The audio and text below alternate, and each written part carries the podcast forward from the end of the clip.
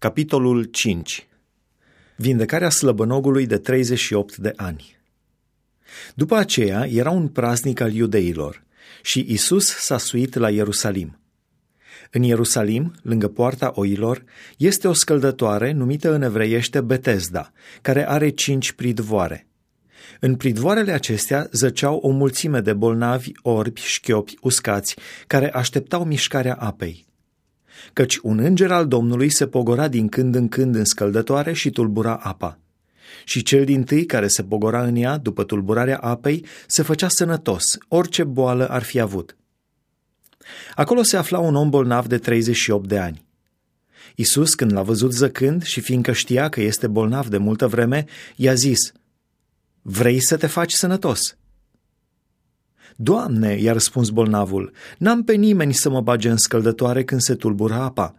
Și până să mă duc eu, se pogoară altul înaintea mea. Scoală-te, i-a zis Isus, ridică-ți patul și umblă. Îndată omul acela s-a făcut sănătos și a luat patul și umbla. Ziua aceea era o zi de sabat. Iudeii ziceau deci celui ce fusese vindecat – este ziua sabatului, nu-ți este îngăduit să-ți ridici patul. El le-a răspuns, Cel ce m-a făcut sănătos mi-a zis, ridică-ți patul și umblă. Ei l-au întrebat, Cine este omul acela care ți-a zis, ridică-ți patul și umblă? Dar cel vindecat nu știa cine este, căci Isus se făcuse nevăzut din norodul care era în locul acela. După aceea, Isus l-a găsit în templu și i-a zis, Iată că te-ai făcut sănătos. De acum să nu mai păcătuiești, ca să nu ți se întâmple ceva mai rău. Omul acela s-a dus și a spus iudeilor că Isus este acela care îl făcuse sănătos.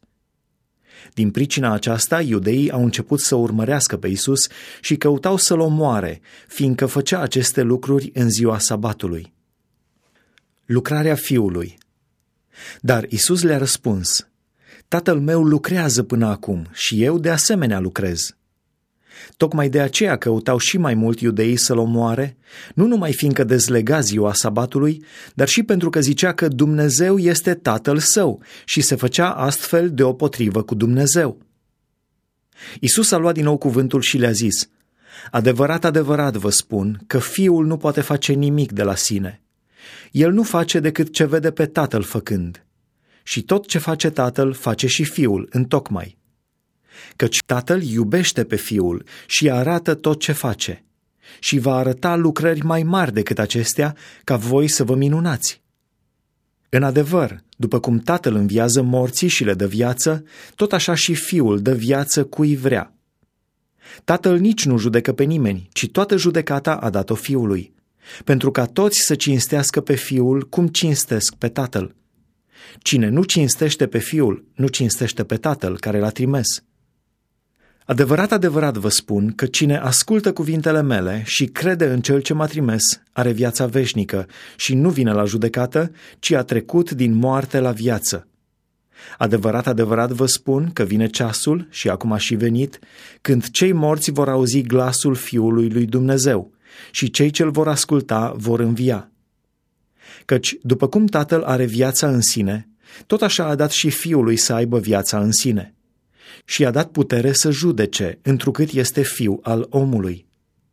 Nu vă mirați de lucrul acesta, pentru că vine ceasul când toți cei din morminte vor auzi glasul lui și vor ieși afară din ele. Cei ce au făcut binele vor învia pentru viață, iar cei ce au făcut răul vor învia pentru judecată. Eu nu pot face nimic de la mine însumi, judec după cum aud și judecata mea este dreaptă, pentru că nu caut să fac voia mea, ci voia Tatălui care m-a trimis. Mărturia Tatălui și al lui Ioan Dacă eu mărturisesc despre mine însumi, mărturia mea nu este adevărată. Este un altul care mărturisește despre mine și știu că mărturisirea pe care o face el despre mine este adevărată. Voi ați trimis la Ioan și el a mărturisit pentru adevăr. Nu că mărturia pe care o primesc eu vine de la un om, dar spun lucrurile acestea pentru ca să fiți mântuiți.